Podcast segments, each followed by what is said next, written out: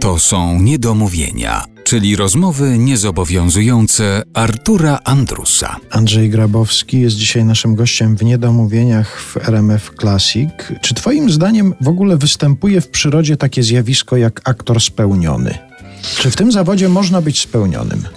Myślę, że nie. Myślę, że nie. Podobnie jak w innych zawodach. Ja nie wiem, czy są zawody, gdzie jest się spełnionym. Szewc może uszyć coraz lepsze buty. Aptekarz może wynaleźć nowe lekarstwo. Dzisiaj bardzo by się przydało. Nie ma czegoś takiego, jak ja pamiętam, jak byłem młodym aktorem, to sobie o, żeby tak być, tak jak, no nie chcę wymieniać tutaj nazwisk kolegów, ale tu na przykład jakieś tam nazwisko, żeby, no i tak po jakimś czasie myślę sobie, ja już chyba, chyba tak, chyba już takim jestem. Mhm. No nie, ale to nie, tu, teraz takim, o, takim, takim.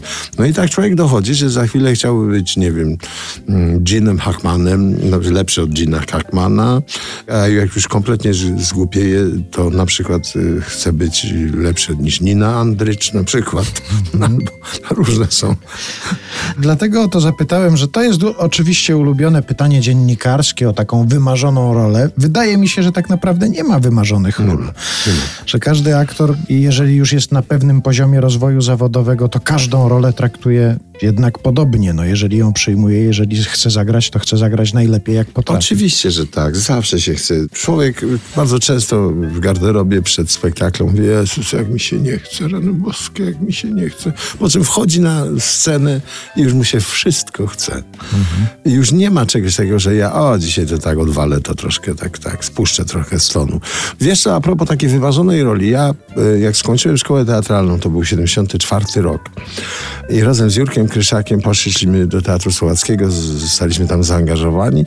Teraz to trudno sobie wyobrazić, ale byliśmy bardzo fizycznie podobni i graliśmy podobne role. E, na studiach się dublowaliśmy i w teatrze było wiadomo, że albo ja zacznę grać, albo Jurek. Zaczął Jurek. Ja odszedłem po roku do Tarnowa w związku z tym, że, że, że nie grałem.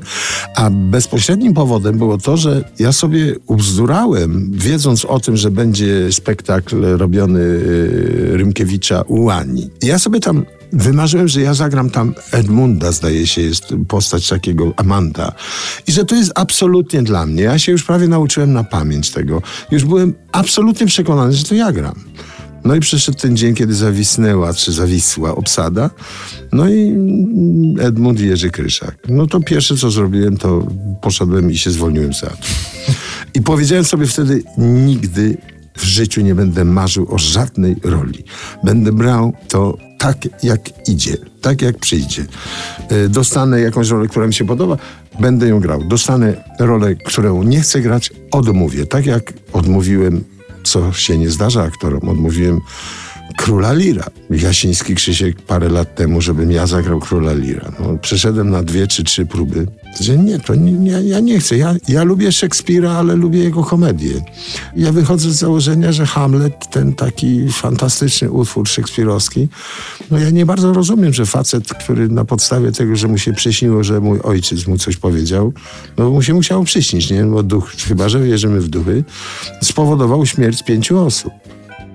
Nie wierzysz, że tacy są? Uwierzę, że tacy są, tylko nie rozumiem, dlaczego wszyscy go chcą grać, tego Hamleta. No.